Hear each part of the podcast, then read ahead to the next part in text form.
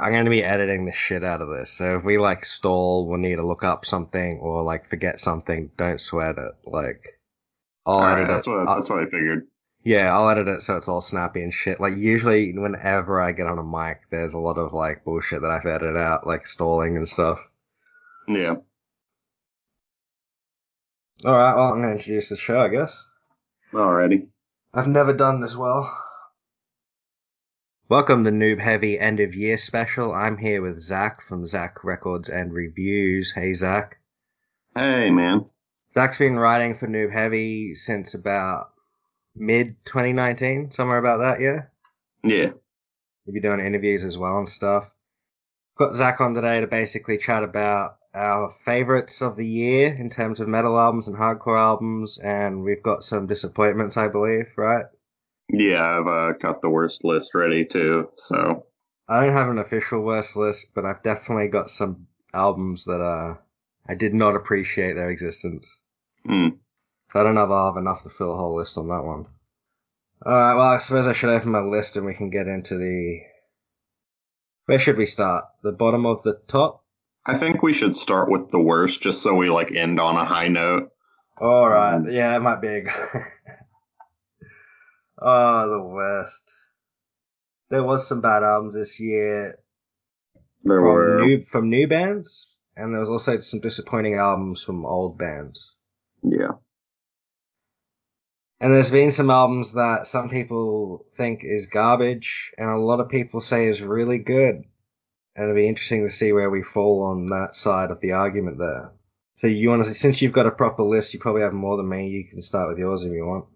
Yeah, um, it's not all it's not all metal, so I'll, I'll skip some of the the lighter stuff on here. But I know my least favorite album of the year was Chronicles of a Black Winter by Artak. Uh, this black metal band from Canada, I think, and the vocals were just piss fucking awful. And the album was like an hour long. I sat through the entire thing. Yeah, I haven't heard that one myself. And I suppose I don't want to. No, you don't. It was uh it was sent to me as a promo from a uh, PR firm that I normally get really good stuff from, so I put that on. Is this? Yeah, I I do ignore a lot of um, black metal promos, especially That's from reasonable. especially from like certain PR people who seem to only send me stuff from Poland and France, which always kind of worries me. Mm. You got to watch out for Ukraine too. yeah, yeah, that's true as well. Although Russia and the Ukraine have this really good post-black metalcore hybrid movement happening over there that's really good with bands like um Toulouse and La Homme Absurd and stuff. Huh? I uh I haven't heard about that. I'll have to check it out. It's pretty sweet. Like, there's a lot of black gay screamo sort of stuff happening over here and stuff, but like theirs is more like straight mixing post metal, black metal, and metalcore. You know, Mm. my list is pretty short, but in terms of my least favorite album, I can't remember the name of the album. I haven't got it written down, but the band Blue Shift, who I reviewed earlier in the year, too much controversy because it was my lowest score I ever gave. They're progressive metalcore. That's one of the situations where I listened to the album maybe like four or five times just to figure out what I thought about it. Mm. And each time I heard it, I kind of got a little bit angrier and I realized that I hated more things about it. Yeah. No, I remember when you uh when you posted that review. I read it. I was like, holy shit, man. yeah, I got blocked by a couple of reviewers for that just Oh, because wow. they said it wasn't valid. And yeah, that's definitely the one I got the most feedback on, but I'd say most of the feedback was positive. Hmm. And the band Yeah, I me- saw even the band was uh was pretty uh they, they weren't angry or anything. Yeah, I think they were low key cut there. Alright, so you Um, got three black metal bands sent to you by PR firms on your bottom five. Yes, and one of them is uh, one of the projects is Runes by Burgully. They're this black metal band from Spain, which after reading some reviews on Metallum, I learned are actually pretty infamous for their really shitty demos. This one, I shit you not, had a fucking. It was a fucking recorder or something that they had a solo of in one song. And it was absolutely ridiculous. I think I texted you about it when I heard it because I was just confounded. recorder. Oh, Yeah, was- I'm just imagining like hot cross buns being played over a tremolo picking. Yeah, it was absolutely the most embarrassing thing I've heard put to record. God, black metal by large has the biggest percentage of just shit albums in general. I think. Such a shame because uh, looking at my top 10 too, not to spoil anything, but there's two black metal albums in my top five as well. So it's hard to defend the genre when so much shit comes out, but there is some gold among uh, all the garbage.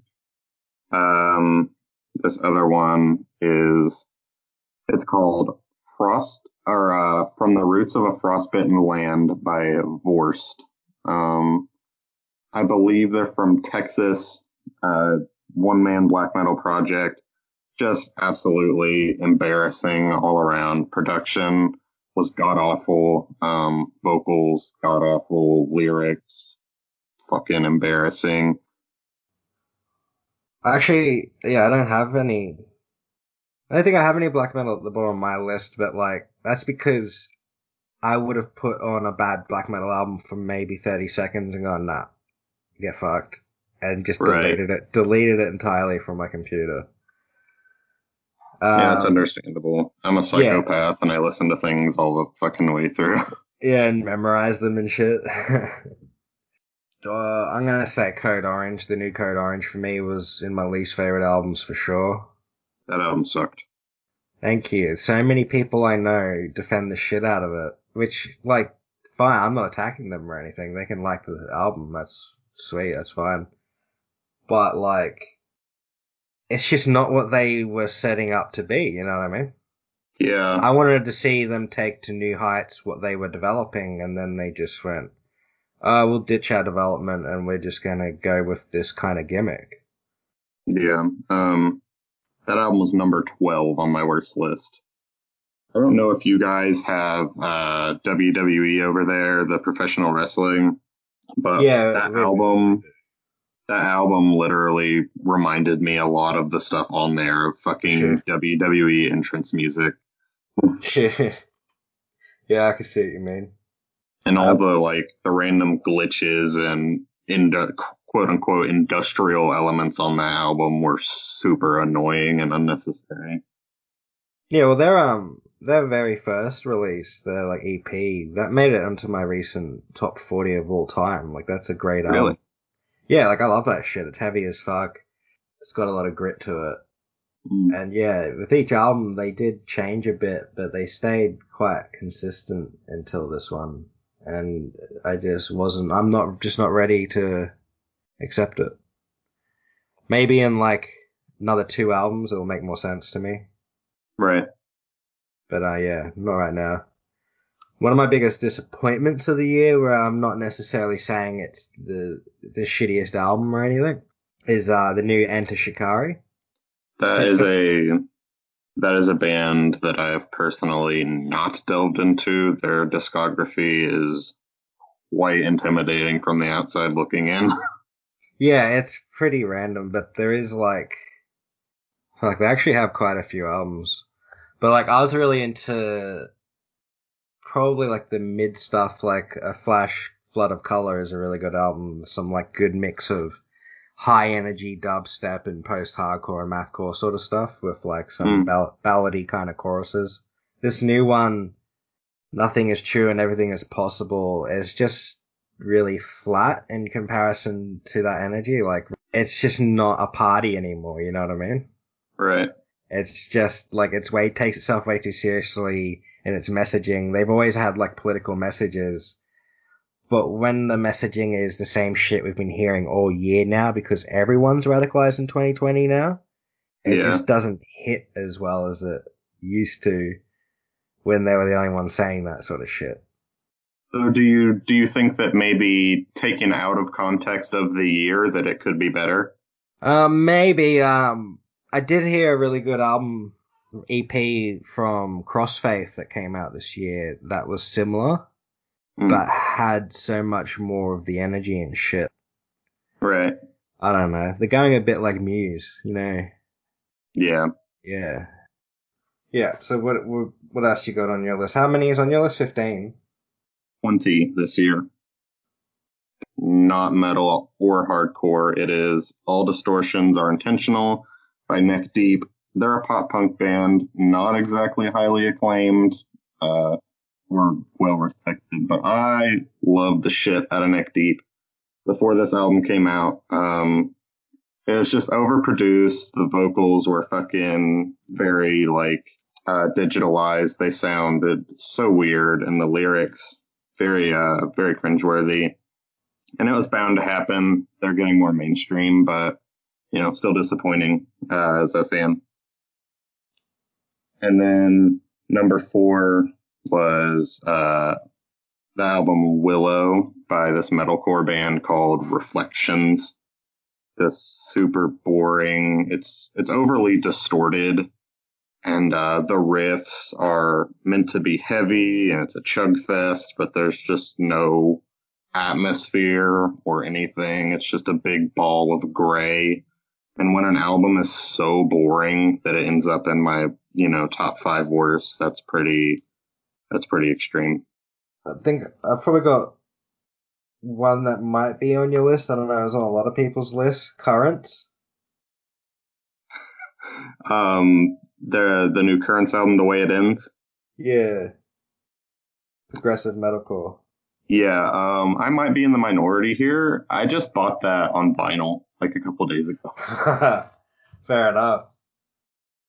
Yeah, I mean, I understand they're a bit generic, but I think they they do the sound very well for what it is. That they take all the the best assets of the sound and combine it into one. But I understand why people don't like it at the same time.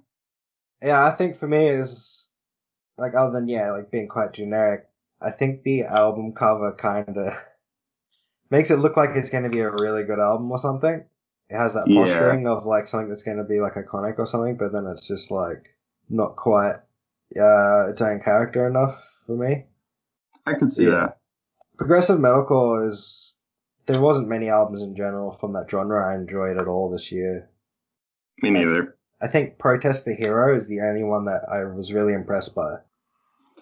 That's another band that I haven't listened to just because their discography is so intimidating. Yeah, I've only had the newest one and I really liked it. It was like um I describe it as Bruce Dickinson singing the Black Parade. Pretty solid. Another disappointment that I had on my list just because so many people enjoyed the shit out of it and then when I tried it I was just like this is boring. It was um Cirith Ungol, thrash slash death metal. I guess an old boomer band from back in the day that's still kicking. Mm. Yeah, I've never heard of that. yeah, it's uh pretty generic. I think a lot of people get too excited about seeing the right name with the right artwork, Right. and they don't really care what it sounds like as long as it's thrash and death. You know what I mean? Yeah, no, I, I get that. Um, I know a lot of times, even with me, I'll hear stuff from bands that I've liked in the past, and I always try and question whether I'd like it if it, you know, if it were another band that had made it. Yeah. It's it's weird how you know certain associations can trick our brains into thinking that we that we like things. Yeah, definitely. Oh, I should probably move this along. Why don't you just call off some of the names you got left on your list, and I'll see if I recognize any of them. Alrighty. Um, we got Point of Departure by Mortal Fall, little folk metal band. It was really bad. I doubt you've heard of it. Um, I avoid uh, folk in general. yeah, that's understandable. Um, got Father of All by Green Day, uh, cause that album fucking sucked. Didn't even know they had a new one. Uh, you're, you're not missing much. Uh, Stygian Bough, Volume 1 by Bell Witch and Aerial Ruin.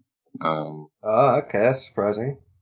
Yeah, I was expecting a lot more when I saw the Bell Witch name and that fucking uh, awesome album art. I just, it was so boring. I Um, think I I thought- gave it one listen. I'm not too sure how I felt. I thought the uh, the product, I could have used so much better production to really carry those riffs into, you know, interesting territory. And uh, then we got two by Death the Leveller, another really boring doom metal album with some uh, bad vocals. Yeah, I wasn't. I only had one of the. Oh, you mean the album too, right? Yeah, Yeah, I only had. Yeah, I thought you were saying there was two albums by that band, and I was like, oh Christ, like I had one and it wasn't great. But yeah, I agree with that one. yeah. Um, I feel bad because I think they are like really underground and shit. But oh, they are. A couple of the bands that I've listed on here are really underground, and I always feel bad putting them on there. But at the same time, the underground does make bad music. Yeah, and I mean, if I don't rank them among the big boys, it kind of feels like I'm invalidating the underground and smaller artists in general as like, you know, not able to be judged uh, the same as those bigger bands. Yeah, that's it. Eh? And you know, it works both ways because there's a lot of really underground stuff on my best list too. So Yeah, mine was pretty much entirely underground this year. Then we got Before the Age of Mirrors by Raspberry Bulbs. Very weird hardcore album with some bad production. I didn't mind that one myself. That stuck around on No? my media player when I uh, went through deleting a bunch of shit. Yeah, it was certainly interesting. Just wasn't a sound that really did much for me. I think I, I think I just really like um, album covers that have the color pink on them. Hmm. I think that's literally as shallow as it is for me. I just see pink and I'm like, it's probably a good album. Understandable. Uh, then we got Everyone Loves You Once You Leave Them by the Amity Affliction. Yeah, I didn't even try that one. I, Uh, yeah, I don't blame you. yeah, I, I just had a feeling. Uh, Sect of Vile Divinities by Incantation. I know I'm in the minority on that one, but I thought that album was really bad. I listened to it once and it didn't grab me. I don't really have any criticisms because I didn't get invested enough to analyze it like that. Then we got um two emo punk bands called um Talk Me Off and Floral Tattoo, both just pretty bad albums that I, I didn't enjoy. Then 27 Miles Underwater by Higher Power, another hardcore band that I did not uh enjoy. Very weird mix of styles and sounds. Don't You Wanna Be Glad by Super Whatever, very odd emo album. King of the Silent World by Gravier. You might have heard that one. Really, Yeah, really just they're, boring death doom, in my opinion. yeah, from uh, my town, Brisbane. Yeah, and uh, I kind of felt bad putting that one on here. And then finally, uh, No Living Man is Innocent by Necrophiliac. Uh, just a super boring and Okay, well, those were some of the worst albums of the year, I guess. Like I said, I don't listen to bad albums enough. Like I turn them off once I realize they're bad pretty quickly. But there is Yeah. a lot of albums from big bands this year that just their previous work throughout time has like hit me in really big ways, but their modern output just I couldn't give a shit. Like even though I feel like I'm I should Mm, like um, City Burials by Katatonia. That was yeah one of the least interesting albums of the year for me. Um, I wasn't that taken by my, the new My Dying Bride. I didn't like I- that one either. I think out of all the Doom bands still kicking it, the one that I still really like is probably Paradise Lost. But the rest are kind of getting cr- a bit stale. Um, Yeah. Did not care about the New Testament album. I didn't even listen to that one. And I didn't care about most other big names that came out this year, honestly. Like, this year, the AAA scene, I guess they kind of rely too heavily on having access to studios and being able to interact with people, which they couldn't do during COVID. So the underground scene kind of put out more quality music because they are doing it how they've always been doing it, which is by any means necessary. Right. So yeah, I don't know. Get to the best now. Yeah, I did have one more disappointment though Hmm. That I think will be a point of contention for you. You probably guess what album I found disappointing that you would disagree with. But um oh, what the fuck? Afterburn by Dance Gavin Dance. Oh yeah. Just, just Yeah. did not grab me whatsoever. I feel like since um I I think since Instant Gratification, which was after Acceptance Speech, Yes. They've kind of had a very similar sound each album, in my opinion. Whereas prior to that, they were very much known for evolving, like every release, basically in some way. Usually because they changed singers. Yeah, I could see that. Have they had the same singer for most of that time? Do you think? Since how long have they Yeah, had this singer? um, the their singer right now, his name is uh, Tilian, and he has been with them since uh, acceptance speech. So Yeah, so that makes sense, I guess. That's probably why they've kind of plateaued for me. They've had the same vocalist for more than fucking five years. yeah. I, I mean that's that's a fair argument. They have uh, stagnated a bit. Uh, I reckon they have little experiments within each album that I think uh, separates them from one another. But generally speaking, their sound hasn't had a drastic change in uh, recent years. Yeah, they're one of my favorite post-hardcore bands, but I also kind of really resent them for creating Swancore, Hmm. which is like a genre, a subgenre that has way more bad albums than good albums. It's like Nintendo Core. I can agree. I think I I find a lot of Swancore not necessarily bad, but very boring, and it just makes me want to listen to Dance Gavin Dance. Yeah, I find a lot of it unnecessary. Yeah, that's a good way to put it. All right, well, let's move on to our best of the year list. Let me pull mine up. I published mine recently on noobheavy.com. You can all go see that there if you want to go listen to these albums. Mine is actually not published anywhere yet, so this uh this will be a first uh a first look, I reckon.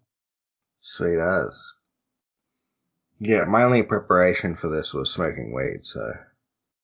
Well, mine's a top 25. Okay, I can just uh I can cut the last five off of mine, and we can just do the twenty-five. I might just say, like, the first five, and then if you want to talk about any of those. Okay. Or if I want to talk about any of those, I'll pick one out.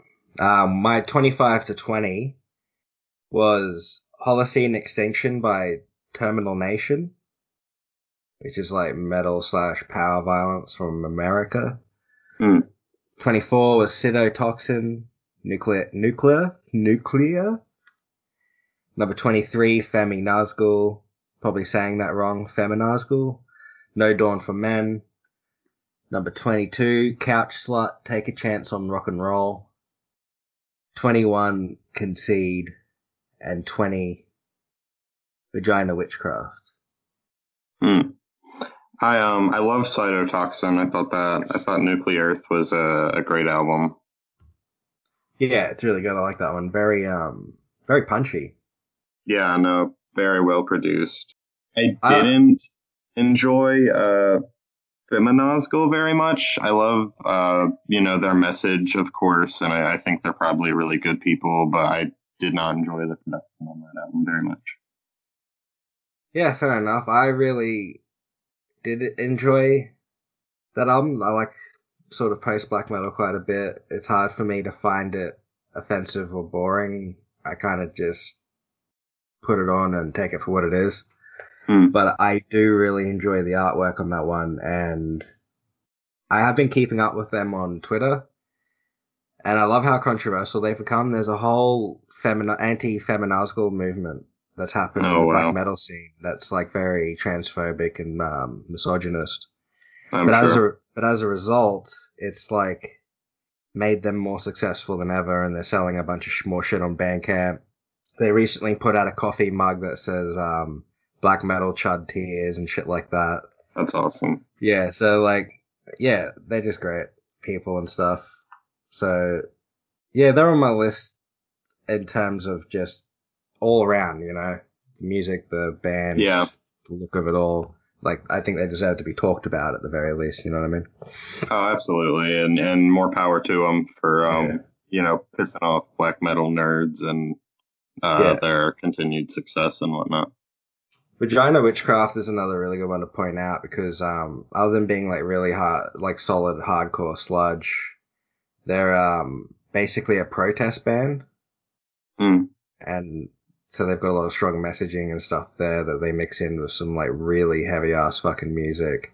But they do this really sick thing where they've got like these two like really stoner guitarists who just play a lot of bluesy stoner riffs and shit over this hardcore screaming and it's and this hardcore drumming and it's really fucking sick. Oh, nice. Yeah, it's like really unique sound. Definitely like that's one that I think I'm possibly the only list to have Vagina Witchcraft on it. Yeah, I mean, I've never even heard the name, but it, it does sound really interesting. Yeah, it's it's really criminally underrated. It's good shit. Hmm. What are your um? What are the tip of your twenty five? Um, well, number 25 is, I'm going to butcher this title. It's uh, Show Feng Shuat by Porta Nigra. They're a uh, German black, uh, post black metal band. Super uh, melodic, amazing riffage. I mean, it's, it's stuck with me all year. Um, just really solid stuff.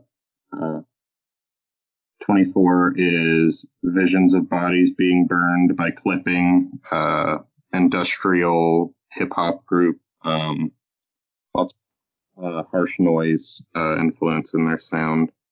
23 was Tome 1 by Dismalimerence, another fantastic post black metal record. Uh, I interviewed their guitarist on Noob Heavy. Yeah. Uh, then 22 is Emergence by Symbolik. Fantastic tech death record. I think Yeah. I reviewed that on the site. I can't remember. Uh, I reviewed that one and um, that one very nearly made it onto my interview list, but didn't quite get there. It's a really good album Hmm. from the Artisan Era label. Oh yeah, I love I love those guys. They really do put out some of the best tech death. Yeah, I've got my favorite album from their uh, from their label on my list later on as well. I do too, actually. Um, then number 21 was Reunions by Jason Isbell and the 400 unit. unit. Uh, that's a very out of left field pick for me. It's a country record, um, which I know the just just the word makes a lot of people vomit in their mouths, but it's uh, it's actually really really good. Faith in Chaos by Unbounded Terror. Uh, it was one of the first releases I heard this year, which which might be why it um, stuck with me like it did.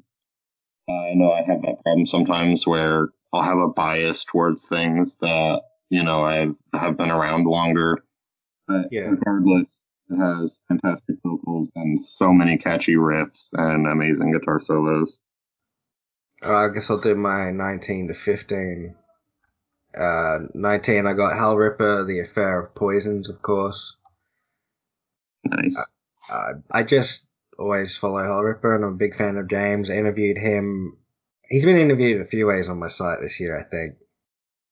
I think Steve from Aeon's Abyss interviewed him after The Affair of Poisons on the website. I had him on episode four of Noob Heavy Radio, where we did metal trivia with White Crone and Snorlax and Hellripper. So I've always been following him, and he's always been cool to us. So yeah, love his music. Number 18, Frail, 1962. Really Portishead inspired doom metal. Really dig it. It's like Void Gaze, basically. Hmm. D- Dawn of Solace, Waves, Gothic metal from Finland. No, it's going to be good. Number 16, my Artisan Era pick, Sutrah Alethea? Alethea? I don't know how to fuck to pronounce things. I'm Australian. That was a good one. Yeah, it's not, it's just an EP, but like it had such a journey on it. Yeah, it was did. Really well crafted. It had a lot of interesting instruments, like some I can't remember the name of it, but it had some far out traditional instruments from someplace in the world. and they also do some really cool like throat singing in Yeah. harmony together during it. It's just really fucking cool. It's like kind of like a lot of things that you'd hear in folk metal, but without going folk, they keep it progressive tech death, you know? Yeah, no, they they did a really good job. It's super unique. I can't w- can't wait to see where they take that. Yeah. Uh, number 15, Ainsof, which is just, the album's just symbols. I don't know how, what the symbols are, but there are Void Gaze from the Netherlands. They are really bloody good. It came out in January and I remembered it to keep it on my end of year list and I've been listening to it since. So that's like an all year favorite for me. That's, that have just stuck with me.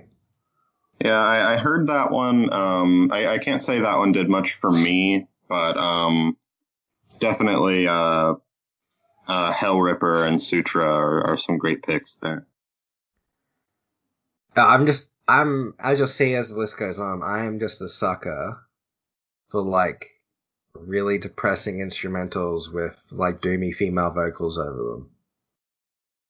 That's, That's a just nice my- combination. Yeah, it's just my jam. I just, that's, yeah, like Void Gaze basically. That's my, I unironically enjoy Void Gaze. I honestly have no fucking clue what void gaze is. I just started hearing the term like a month ago. it's just like mixing doom or gothic metal with like shoegaze. Mm. Good shit. A lot of distortion and stuff, but it's kind of still very alt rock, not very full metal. Yeah. All right, let's hear your whatever the fuck I don't know numbers. 19 to 15. Uh, 19, we got an album title I'm not even fucking going to try to pronounce. Uh, but the new I Drink My Coffee Alone album, which is actually Yes. one that, that you sent me. That album is fucking crazy, man. It's uh, it's so unique, so, good. weird. Um, it, it stuck with me all year. That's And one that the won't be on on other list. It will not. Uh, that album blew my mind. It's Mm. like, ah, it's really hard to even approach it. Like every song is so different and It is. incorporates a different aspect of like deathcore and all that sort of genre. It's- what really made my head fucking spin was on the track, uh, I believe it's pronounced Mine Incel, uh, where they literally flipped a fucking reggaeton beat into a deathcore song, and I think that is the most ridiculous shit I've ever heard, and it actually worked. Yeah, it's so fucking sick. And like half the songs are about like video games and stuff. It's very like I reckon Horse the Band would really appreciate this album. Oh, I bet. Yeah, no, I'm glad to see that on your list. I really did enjoy that. Made it to my special mentions, but yeah, I because I was going to do a separate hardcore list with where this would have gone really high up, but I ended up merging them, and then some things fell to the special mentions that should be higher up. But yeah, Hmm. And then at number 18, I had The Arrows of Our Ways by uh, Isthme. Um, oh yeah, black metal from somewhere in the U.S. I can't remember, but that album is absolutely gorgeous. I I bought it on a set uh, from Within the Mind Records a couple months back. Just a fantastic record, really. yeah, that was a good early year one. Um, early in the year, Clawhammer PR was just throwing out some crazy albums. Oh my God, they were actually my next pick, which is Old Old Death by uh, Tulus, I think it's pronounced. Uh, black, just some pretty traditional uh, first wave throwback uh, black metal with just some of the best bass lines I have heard in black metal ever. Nice. Um, okay, uh, 16 is Honeymoon by Beach Bunny. It's uh, pop rock. Um, and it would probably, you probably would not enjoy it at all, but uh, super catchy choruses. Their uh, their front woman is uh, one hell of a performer as well. So, and then 15 was To the Great Monolith 2 by Death Void Terror. Uh, I reviewed that one on the site early in the year, and uh, it was it was really good. I I love that record. Yeah, I quite enjoyed it too. Yeah, that was a release from uh, Repose Records, which I've been working pretty closely with throughout the year. But um, they just some just recently some like dodgy uh, shit they were doing. I heard about, and it's nothing huge, but I'm I'm not really associating with them anymore. What number was that? Sorry, sixteen. Oh, that was fifteen. Fifteen. All right.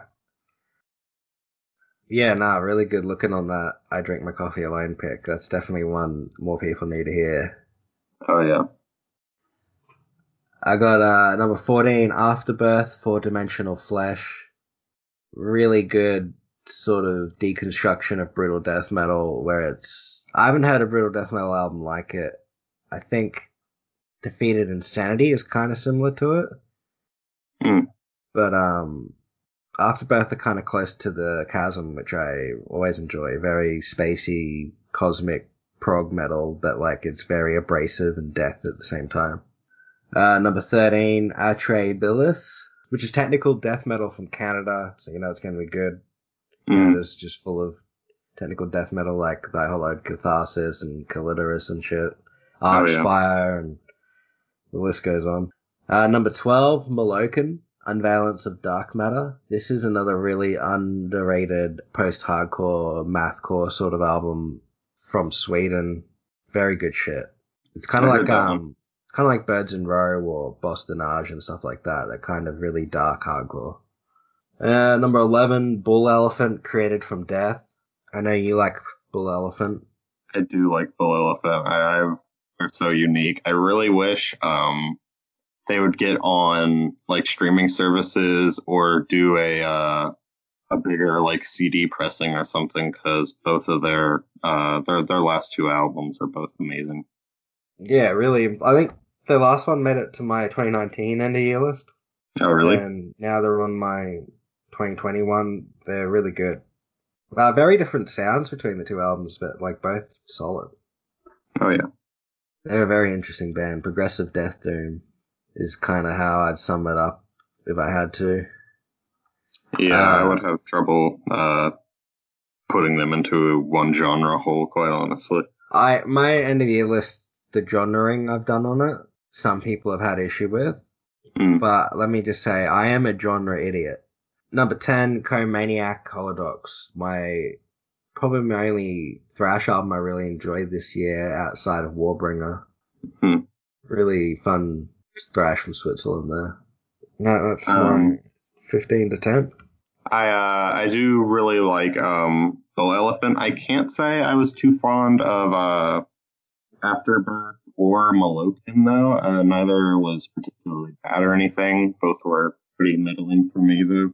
Fair enough. I might have to give Afterbirth uh another listen because that one was uh, uh pretty strange. I might need some more time to digest.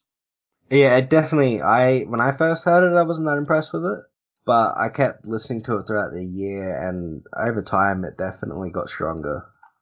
For me, my number 14 was Vicious and Inhumanity by Rat King.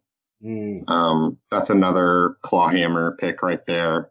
Uh, some great sort of uh, death grind from uh, Seattle. Number 13 was No Dream by Jeff Rosenstock. Punk record. I think you'd actually really like it. uh, I'll give that a follow. Number 12 was my other uh, Artisan era pick was Neo Conception by Spectrum of Delusion. I reviewed that one on the site. Just amazing uh, tech death from the Netherlands. Yeah, you just can't go wrong with the Artisan era. You really can't. They have very few missteps in their catalog, I think. And then 11 was Obscene Repressed by Benighted. Uh, that record is so good. It really is. I love Benighted. Uh, interviewing them was like a highlight of my year. Yeah, that was awesome, and yeah, that album was pretty fucking heavy. It was their their their sound is so fucking crazy, and the way that they still manage to make it, um, uh, you know, sort of catchy from song to song and memorable is is really a, a great skill that I don't think a lot of bands have. Yeah, and for the listeners, when we're talking about interviews, you can really easily go find them at noobheavy.com. There's a tab at the top that says interviews, and you'll be able to find all these ones we've been talking about. They're all great. Yeah, I gotta set another one up soon. I haven't done one in a few months. And then at number 10, Afterburner by Dance Gavin Dance. yeah. Which is fair enough. I completely understand why that would be on your top list. Yeah, I mean, it did. Um, if you if you look back at my mid year best list, because I always do one of those, it has fallen a bit. Um, and I think it's because uh, I, have had trouble attributing it to uh, one good reason. Uh, but I think some of the band's more emotional resonance has died down over the year, and that they're more focused on you know, style over uh, maybe some of the more meaningful things that used to be in their sounds. It's, and, you know, it still sounds amazing, in my opinion, but, you know, if I can't connect to it, it really doesn't end up uh, that high on my list. My top five is by, you know, connecting with me on another level.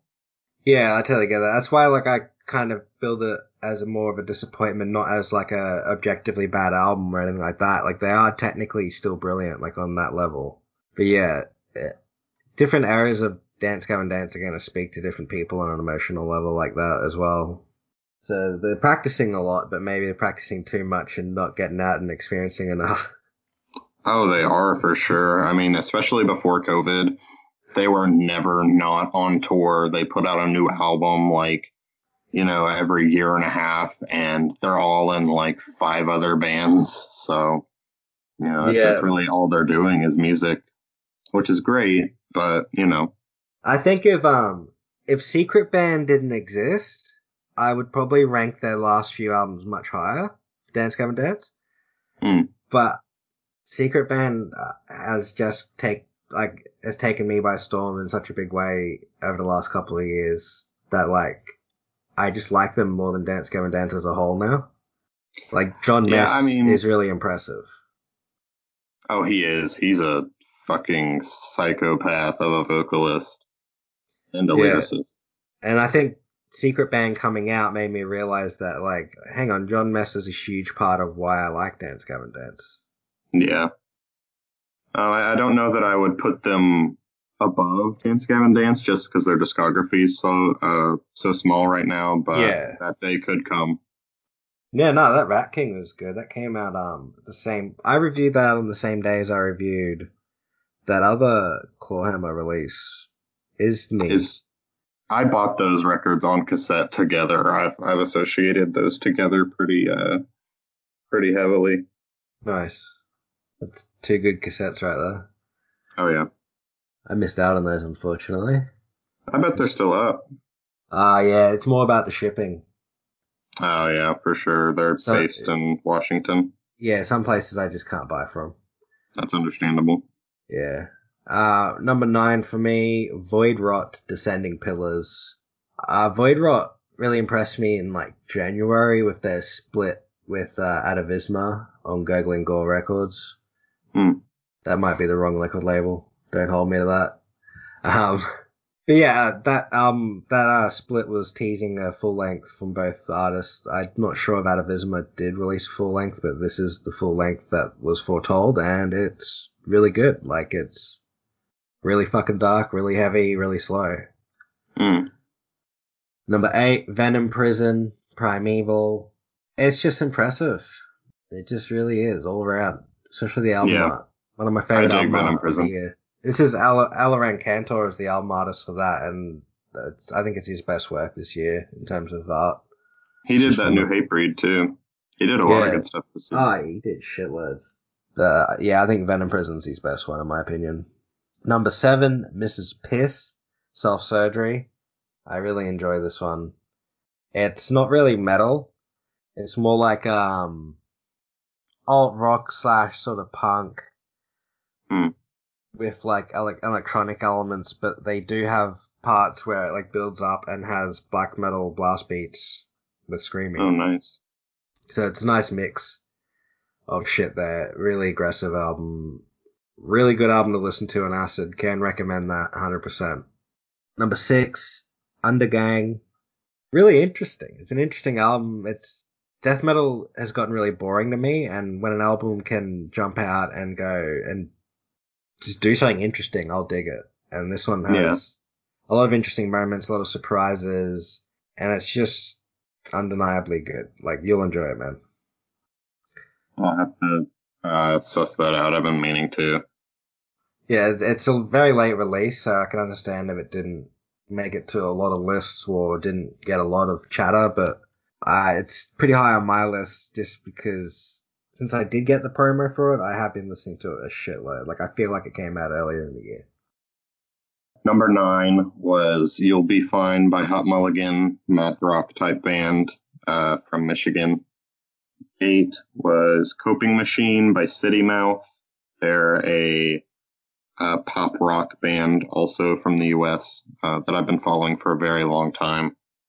Seven was Punisher by Phoebe Bridgers. It's a, a indie pop sort of album, very moody, uh, great lyrics. And then Six was This Heavy Void by Bodysnatcher because I fucking love that shit. Yeah, I had a feeling that one would be on your list.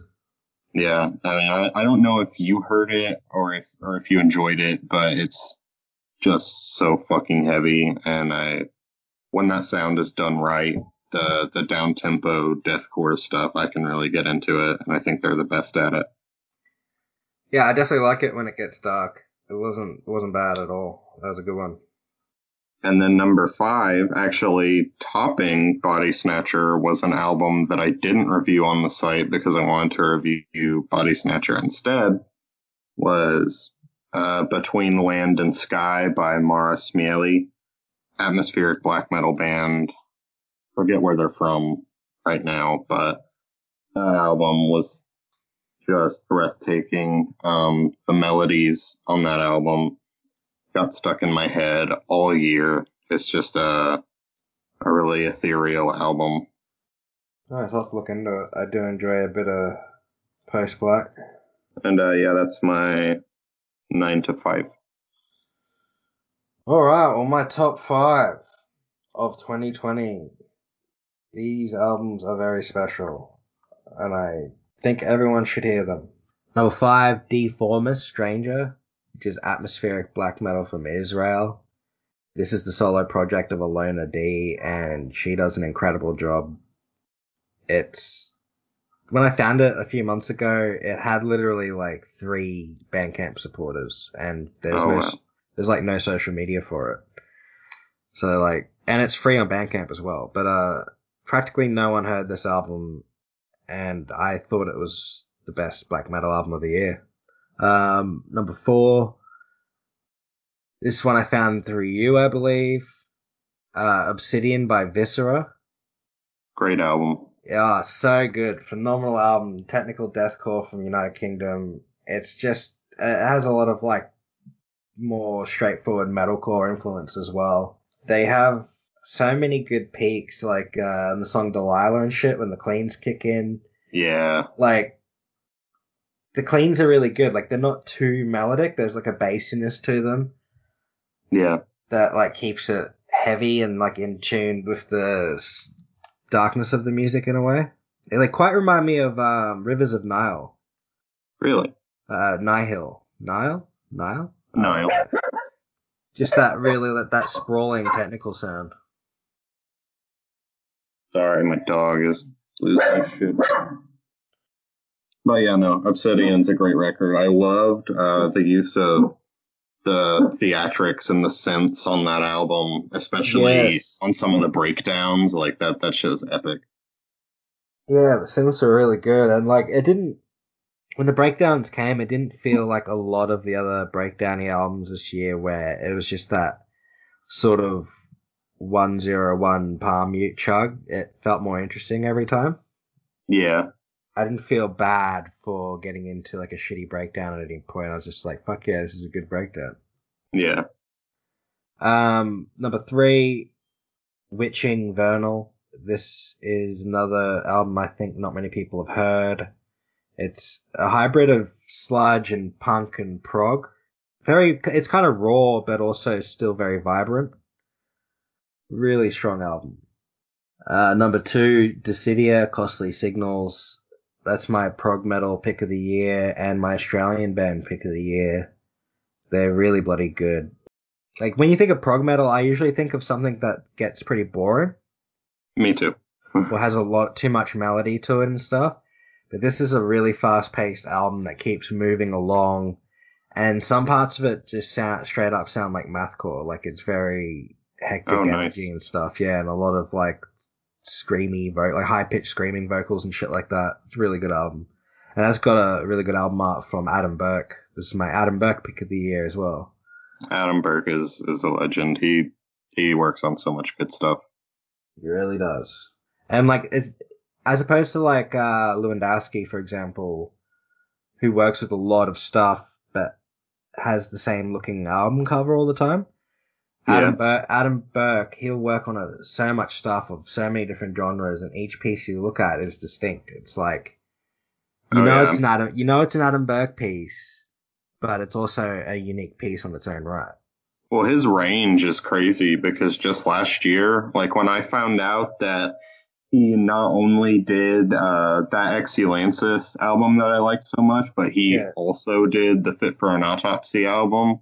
I couldn't believe that. Like if somebody had showed that to me before I read it and said it was by the same artist, I would not have believed them. Yeah, it's insane. Like him and Eliran Kantor are my two favorite artists of the metal scene the last few years. They're just really good. I'm also a sucker for Lewandowski. I know he does a lot of uh, the same stuff over and over again, but it's you know it's it's really cool stuff regardless. I just heard a new album coming up with um, Lewandowski on the cover, uh, Humanity's Last Breath. Band is stellar. I'm really excited for that album. It's really good. I listened to the whole thing yesterday, and speaking of like part the the breakdowns and parts of the genre that are kind of inevitable, so you got to find ways to make them interesting. That's pretty much what they do all over their new album coming out next year. It's just like every technique that you know is going to be there is somehow altered. It's interesting. Yeah, it's very exciting. Yeah. Uh, all right, back to my list. My number one pick that will surprise absolutely nobody because it's the only thing I've really listened to since it came out. The Emma Ruth Rundle and Thou release May Our Chambers Be Full. Do you get a chance to listen to this one? You know, I listened to it literally in preparation for this call, and I wish so badly that I could say that I liked it more than I did. But I totally understand why you did enjoy it uh, as much as you did. Yeah, well, for, for my context, for until it came out, one of the biggest things I'd been listening to all year was um, Mariner with Cult of Luna and Julie Christmas. Mm. and I just was really hungry for more of that kind of sound, and that's why a lot of that kind of sound is on my list. But Right. Emma Ruth Rundle and Thou, I think, is the pinnacle of that sound this year. So it's it feels like designed specifically for me. And that's why I like it so much. Yeah, seeing all the uh, the more uh, doomy picks on your list, it definitely uh, makes a lot more sense now. Yeah, well, I I just like to play a lot of Doom in my room with good speakers and get blazed as shit, and this is the perfect album for that. Totally understandable. Yeah, it's fucking beautiful. Like it's it's an album that like Bongripper by like like Terminal by Bongripper, like Mariner, like all those albums, I can listen to it for months and then I'll just pay attention to the music, you know, a few months down the road and still get boo- boo- goosebumps, you know? Yeah, no, I, I love it when that happens. When Yeah. there's albums like that, I have a few like that in my top five as well. Yeah, so yeah, huge respect to this album. I like it a lot. And they got a new one coming out, a new EP already. I saw that. Yeah, and um, there's a new single out from it already, and that's really interesting. It seems like a much more um, upbeat collab. So yeah, keen as fuck for this for this collab here. Yeah, I'm gonna have Uh, to check that one out. At number four, this is actually the last uh, metal album that uh, made the list. Uh, it got the highest of. So this is my favorite metal album of the year. titled album by Vengeful Spectre. I know you heard about that one. I'm not sure if you um, listened, but it's uh, Chinese folk black metal, super unique. You know, a lot of traditional Chinese instruments were used, and uh, great vocals, great production. I, I really love that album. That that one is um definitely one I've been meaning to check out, but every time I put it on my list, it's at the end of the list because it starts with V. Right. And I don't think I've ever finished a list in my entire life. Yeah, totally recommended. But um, that's why on the weekends when I, you know, I have my list of albums. Used to, I would listen in like strict alphabetical order, and I don't yeah. do that anymore because it would turn out that at the end of the weekend I get tired of listening to shit, and then everything from like S on got cut. yeah, yeah, I feel that. And then my number three pick, this album surprised the hell out of me. I did not expect it to resonate with me as much as it did. It was Down in the Weeds Where the World Once Was by Bright Eyes. Um, oh shit, I didn't know there was new Bright Eyes. Yes, it's fantastic. Ah, dude. dude, I gotta listen to that like as soon as we finish. I fucking love Bright Eyes. Oh, dude, you'll love it. It's so good. Um, lots of uh, lots of like 70s influence on that album as far as like uh you know certain strands of pop rock and indie rock go. Tons of very classy instrumentation. Right. I haven't course, heard um, bright eyes since the people's key and i'm looking at it now and this is the first album since the people's key. Yeah no they're they're coming off a very long hiatus. Jeez fuck yeah yeah, um, and of course, of course, fantastic uh, lyricism from Conor Oberst. Yeah, but that is nuts. I can tell you that this one is definitely not. Um, it's not even like emo adjacent like the old stuff used to cut that out of just about everything but the lyrics. But even still. And then uh, number two was Marigold by Pinegrove they have this very strange mix of indie, country, and emo music. Super strange sounding on paper, uh, and probably not very good sounding on paper, but it really is fantastic. The, the melodies that they're able to put together, and um, their vocalist has a fantastic voice. Uh, that album makes me so fucking happy. I mean, it has really gotten me through this year in a, in a big way. Nice. Yeah, I'll definitely have to listen to that. It sounds intriguing. It is. Uh, it is definitely kind of niche, but um, they've actually they've actually gotten pretty big because of it. So I don't know. You might enjoy it. You might not. It's very soft. My number one pick was. I'm sure uh, you could probably guess it. I've been raving about it all fucking year. Um, Bright Faces Everyone by pop punk band, uh, Spanish Love Songs. Yeah, I've seen you post about that. I guess it's not really fair to call them pop punk. They're probably more adjacent to regular punk or emo, but they're, um, man, that album fucking crushes your heart in the best way. Uh, lyrics are incredibly relevant and entirely too relatable. So much passion and anger and the vocals and I don't know, it's been it's an album about being poor in current times and I saw the list, man. Yeah, man. Uh, you too. That's a, a lot of stuff on there for me to check out, really. Yeah, well, um, next year we should just like do our 25s or whatever and then just fucking like merge it into like the top 40 of 2020 for the website, just as an article. That'd be pretty cool. Yeah, because like we both have picks that are like pretty like solid shit, but like also under fairly underrated. So I think it'd be a good mix. Top 40 that would. Yeah, I agree. How do you feel the year was for music, like overall? You know, given everything I, you've heard, because I think it was really good for music, the art really fucking shit for music the industry. Sure. the music industry became 10,000 times more cringe than it previously was. 2019 to 2020 was a huge shift. Like every press release mentions COVID now, or Yep. did for a long time. It got to the point where I've just stopped reading press releases. I just press download if I haven't got it already, and I come back to the press release if I've listened to it and liked it, because I just can't bear reading them anymore. It's just like in these uncertain times and these chaotic times, and it's just I don't know, being reminded of sh- fucking how shit everything is every day. Yeah. I mean, I, I listen to this shit to get away from that.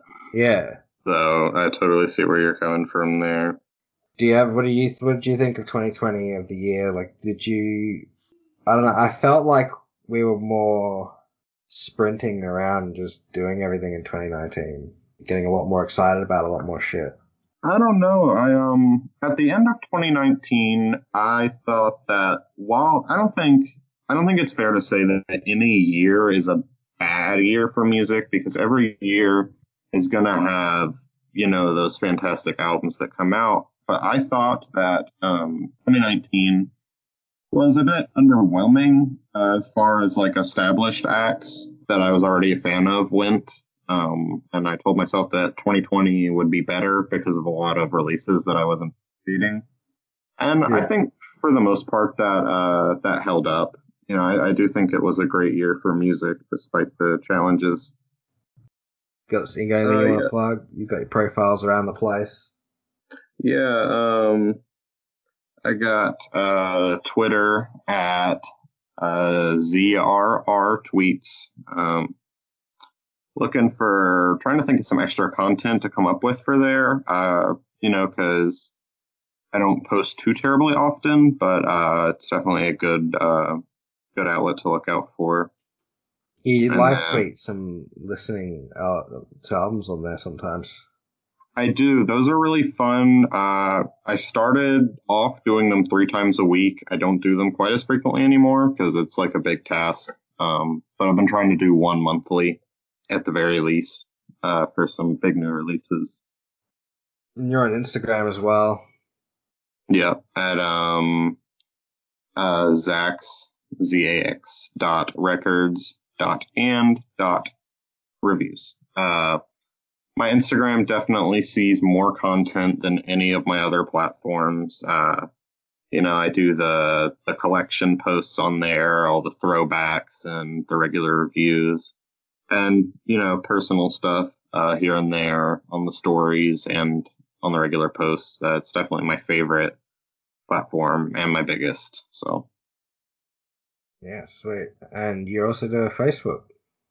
Yeah, which just recently got back up after I was post blocked again. Yeah, you get suspended a lot. I do. It's very, it's pretty unfortunate. I, I wouldn't care if it weren't for my uh, review page on there. But, uh, know, I'm currently going back over the last 30 days and reposting all of the reviews that were missed on there. And then this coming week, because it's Sunday here, um, I will be uh, posting my list properly now that all my platforms are up and running. Awesome. Um, I've got some shit to plug, I guess. Yeah, I'm starting a new podcast next year. I haven't got a name for it yet, but I'll probably get you on that one. I think I saw something about that. Yeah, basically it's gonna be I'm gonna have one person either from the music industry or from a band or something each episode. And each episode just has a topic that we will discuss and tell stories about. So it, it's as much involving me as it involves the guests for that one rather than all my previous episodes which are heavily focused on the guests. So it's a bit more like this episode right now. Yeah. But instead of Yeah, no, talking I'd, about the uh, end of the year, yeah. Yeah, I'd love to uh, be involved. Yeah, I'm sure we could figure out a topic for us to discuss. Writing music reviews? I don't know. We could do an episode about that. It is. Um, we could totally do that because the process is something that I think a lot of people don't really consider. You know, just uh, readers, and uh, every every different every reviewer has a different way of uh, doing things. Yeah. And some reviewers get really angry at other reviewers and block them if they don't do it the way they think they should do it. Sometimes. Yeah, that'd be cool. Um, I've only got one guest confirmed for that podcast so far, and that's um, Margaret Killjoy from Feminazgul, and we're going to talk about anarchism because she's Nice. quite versed in anarchism. I believe she's written books about anarchism. So Really? yeah, That's awesome. yeah. So I'm going to try and get people relevant, you know, topics relevant to what people do and discuss them in depth rather than promote an album. You know, Yeah, good opportunity to get friends on as well. for sure. What are you gonna do in 2021? Just keeping that. You gonna Uh, any no- ideas, plans? Just getting by. Uh, pretty much. I'm gonna, you know, keep on, uh, keep on keeping on with all the stuff that I've been doing. You know, I'm gonna keep up to date on that. Obviously, I have uh the new job, Yeah. so I'm not really planning any new, um, any new content yet. I know the uh the monthly playlist thing I was doing kind of went tits up uh there. There's so many times this year where I tried to start something and it just went tits up, like uh Patreon, Yeah, like uh just a whole bunch of shit. There's times where even just reviewing an album once a week started becoming impossible. It's pretty fucked. It happens. I know um the playlist thing, there were several factors there. Uh, it was just that they took for fucking ever to make and practically speaking, with a new job, I needed to cut some fat from you know, my schedule and with how they um you know, they didn't get as much interaction as I would hope for such big projects. So, you know, I, I just kind of cut it off, but I got some cool stuff out of it regardless. Yeah, for sure. I haven't seen too many albums that are coming out in 2021 that I'm really excited about, except maybe the new Tribulation. Have you got any picks that you're looking forward to at all yet? Ooh, Tribulation, I didn't know about that one. I'm gonna have to see when that's coming out. Um, Wait, let February. me, ah, um, let me go and take a peek at my schedule real quick and see if there's anything I'm looking forward to. I know A Day to Remember are putting out a new album. Uh, oh yeah. I can't say I'm heavily excited for it given the singles and all the stuff that's led up to it, but we will see. Um, I know that new Witnesses that's apparently coming out in January is something I'm excited for. Um, Oh yeah. You did an interview uh, with um the guy from Witnesses. yeah, no, he's a he's a super cool guy. Um, Humanity's Last Breath, as we mentioned earlier, is an exciting yes, one. Really good album. Strongly recommend it. Um, hmm. It's a big one too. It's 53 minutes long. Like, Oh yeah. Uh, Brand of Sacrifice, uh, it's deathcore band. Um, they're releasing a new album on March 5th. That's one I'm pretty excited for. And that's roughly all I got. Uh, really, aside from some promos and some other miscellaneous stuff filling up uh, January and February and parts of March. yeah. Um. Apparently, there's going to be a new Ingested EP in January. Already? Yeah, I wasn't too taken by the LP this year. I enjoyed it. I did. I mean, it's not like revolutionary or anything, but I, I really liked it. There's um towards the end of January, there's a new Nervosa album, which I probably listened to. A new Therion, uh, Therion, Therion album I'll probably listen to. They're like doom metal. Hmm. Uh, Harakiri for the Sky.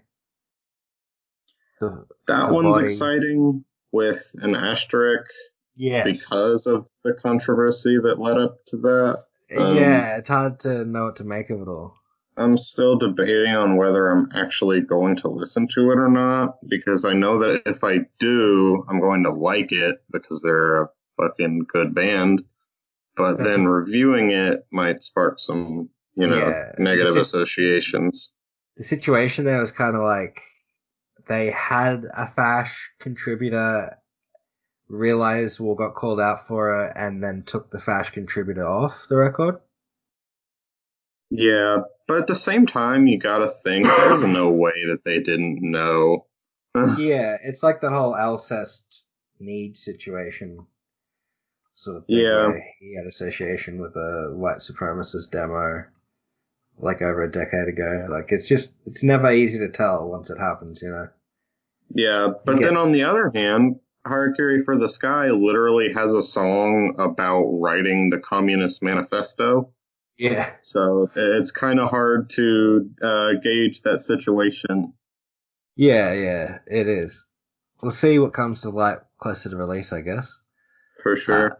Uh, yeah, and then at, at the very end of January is that new Trib- Tribulation album where the gloom becomes sound, which, That's ex- yeah, I've heard the single. It's not bad, but I'm guessing there'll be better tracks. Mm. February we got Cult of Luna. I'm looking forward to that. It's an EP. The Oh, Raging nice. River. Yeah, I'm a big fan of Cult of Luna. Have been since, uh, fuck, what was the name of that album? Somewhere Along the Highway. really good post metal album. And we got a fucking throwback from like 2000. Lake of Tears has an album coming out. That's like old school gothic metal, like dad rock. Oh, nice. Yeah, I'm actually curious as fuck about that one. They have a few different eras of sound. Be, I don't know what they're doing these days. Mm. Speaking of dad rock, Alice Cooper's got an album coming out. Not really interested. Alice Cooper is still working. Yeah, I know, right? I didn't even know Alice Cooper was still alive, quite honestly. Yeah, I don't, I don't know. Hey, I don't. I haven't paid attention to him much in like the last decade. Yeah. Architects has an album coming out. Are you a fan of them? I am not a fan of architects. Um, I. I, I'm gonna listen to it. I'm gonna listen to it. But um, I'll probably listen to it with the expectation of hating it. Yeah. yeah, because I mean, they're what bothers me about architects is, and, and maybe it's not the same experience for you because you're not so involved in this scene as I am. But in the metalcore scene, they are worshipped, and I don't fucking get it for the life of me. They're Australian, right? Uh, yeah, I think so. Yeah, because everyone here, no, they're British. Hmm. But there's a lot of fans of them here. Metalcore and progressive metalcore are huge in Australia. Mm, oh yeah, for sure. Y'all got um that Polaris band. Yeah, we got a few of them, man. I actually Ah. quite like Polaris. Not really for me. Um, we got Epica coming out with a new album that I'll probably ignore. Me too. Kreator, I might listen to that. Oh, it's a compilation album. I'll ignore it. Mm. Melvins Working with God new album. No. Our lead singer's a shithead. Yeah, apparently Buzz is a bit of a lib libertarian shithead, Yeah.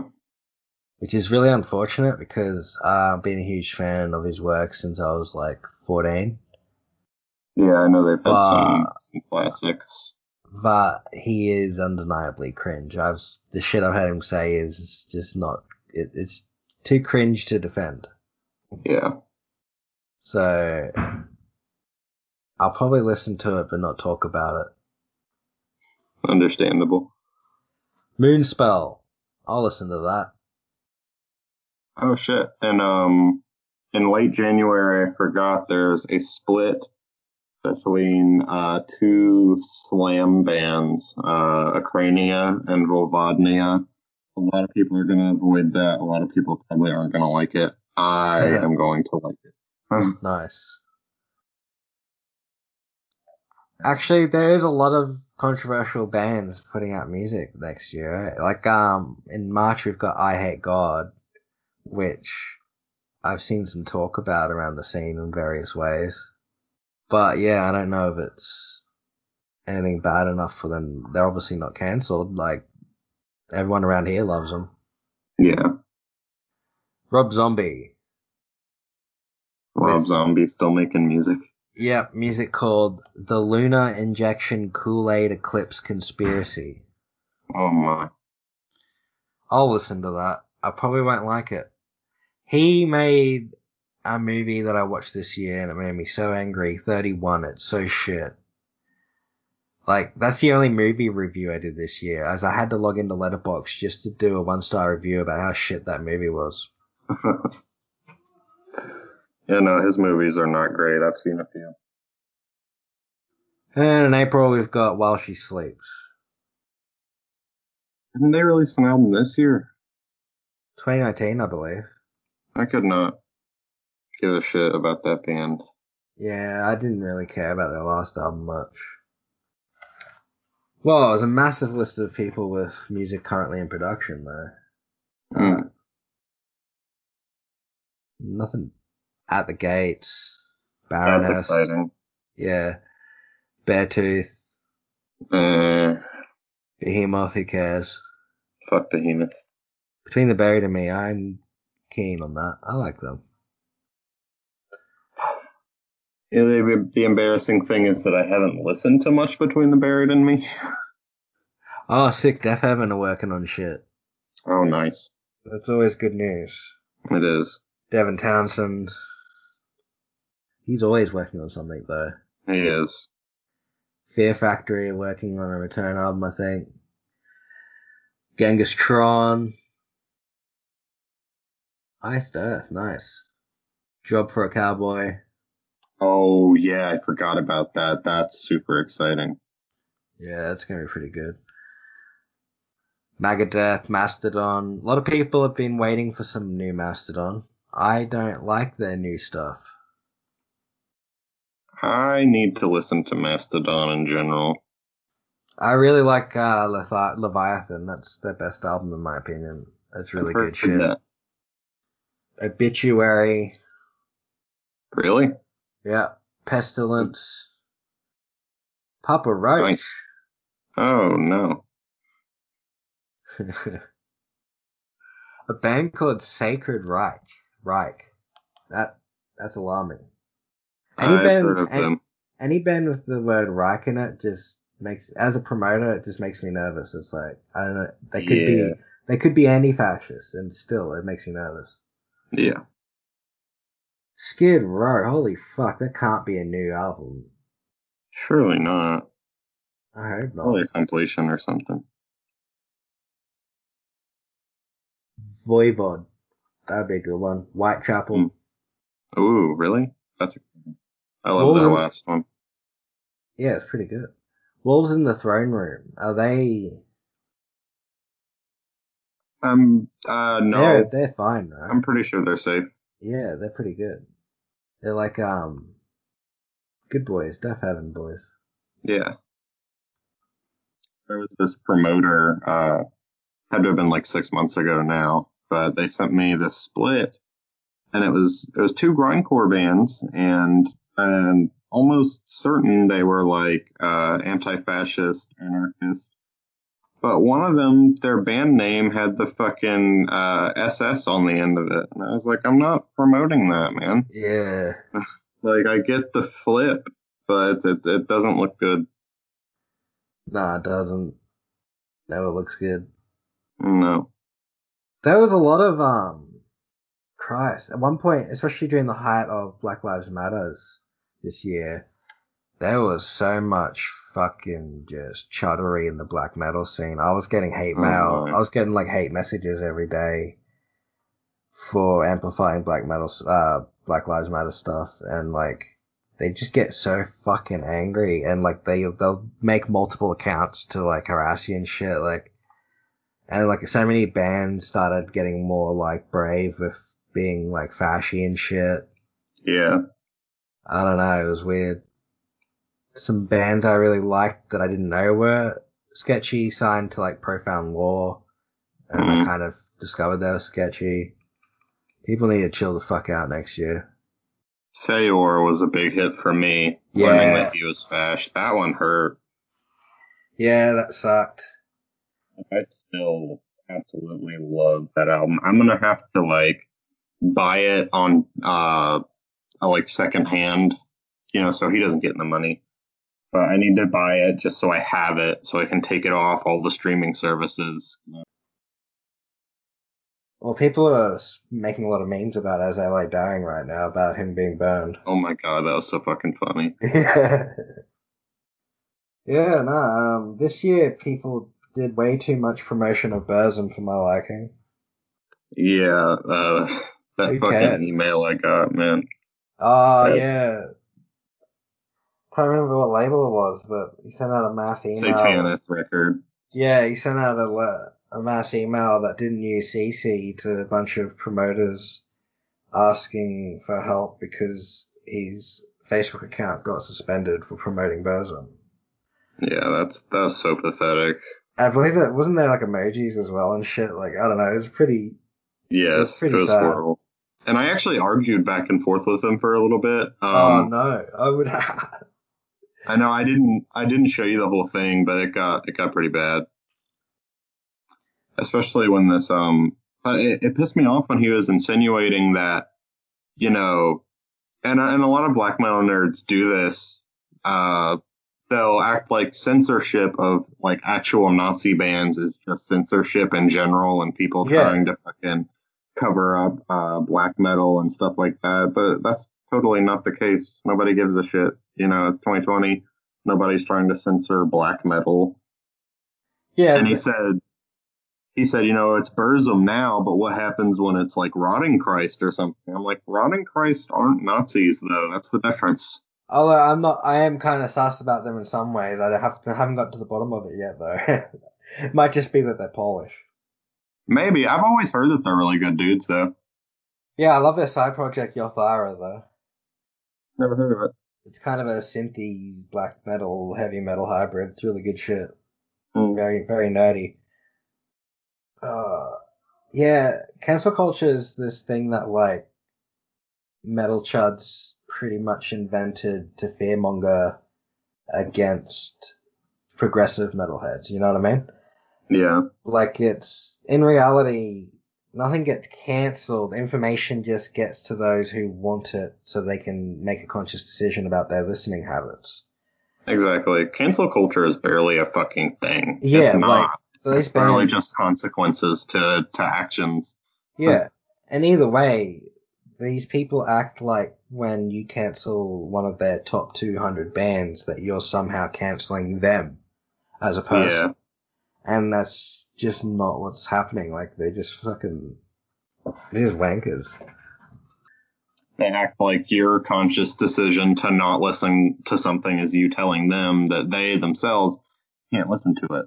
Yeah, the whole Um, concept That's of, not the case. yeah, the whole concept of chuddery is to victimize themselves when they're the abuser, basically. Yeah. And there's totally there's totally ways, ethical ways to listen to artists that have done shitty stuff. And you know, I always I always hate the argument that I'm gonna you know, the whole fuck you, I'm gonna listen to whatever I want. It's like nobody's telling you you can't. Just Yeah, you know, right. don't give them your fucking money. Yeah, exactly. You can separate the art from the artist, but can you separate the money from the album? Yeah exactly. Not, not really. There's, it's, yeah, people simplify it too much. It's, yeah, you can absolutely ethically listen to music that isn't, like, good. Like, you can fucking pirate albums if you want, rather than, Yeah, or Yeah. or like I said earlier, you know, buy a physical copy from a secondhand source, uh, where the artist isn't seeing any of the profit. yeah, like, no one's telling you what to do in your home. Yeah, do what you want in your home. But if you're on my timeline, then that's different, man. If you're like, Yeah. if you if you're gonna promote something, then you got to be aware that you're gonna create divides because you're associating yourself with something that is divisive. yeah, for sure. But yeah, they always put their hand up, don't they, to say, "Oh, I'm a child." Like, "Oh, this is affecting me in a negative way." Like, they just put their hands up and identify themselves very clearly, at least. Oh yeah, They're It's- very I mean, loud about it. They are. They they do not hide it well at all. Yeah, like there's just people that just get triggered by like something as simple as like seeing a a, tra- a selfie from a trans woman, and then they will somehow become a victim just because Yeah. of someone else's lifestyle. It's insanity. It's like, how do you not just wake, look at yourself, and just go, "Oh, I'm being a big fucking baby." I don't know. And they really are too. And they frame it like it's the opposite. Like they're, you know, big and Crusading. macho and shit, and everybody else is a bunch of pussies. But it's, it's totally the opposite. Yeah, the, the, the, the kind of dudes that complain about participation trophies and pink shirts. Yeah, for sure. Yeah. oh well. They will all fucking die soon enough. Yeah, surely. In 200 years, I'm going to be so glad when everything from my entire life is forgotten. It's a strange concept to think about that everything that existed in your lifetime is one day gonna be how we see things that happened, you know, that many years ago. It's uh, certainly a strange way to think about things. Well, I feel like um, I was born into Earth's B sides, and everything I've seen my entire life is just cringe as fuck. Like, Well, there's been like not, nothing that needs to be documented for history, really. I can disagree to an extent because I think that at least like technologically and scientifically, we've made uh you know great strides, but I think otherwise that you're you're pretty spot on. Anyway, man, I think that's good. Good chat. Yeah, absolutely. Be a fun edit.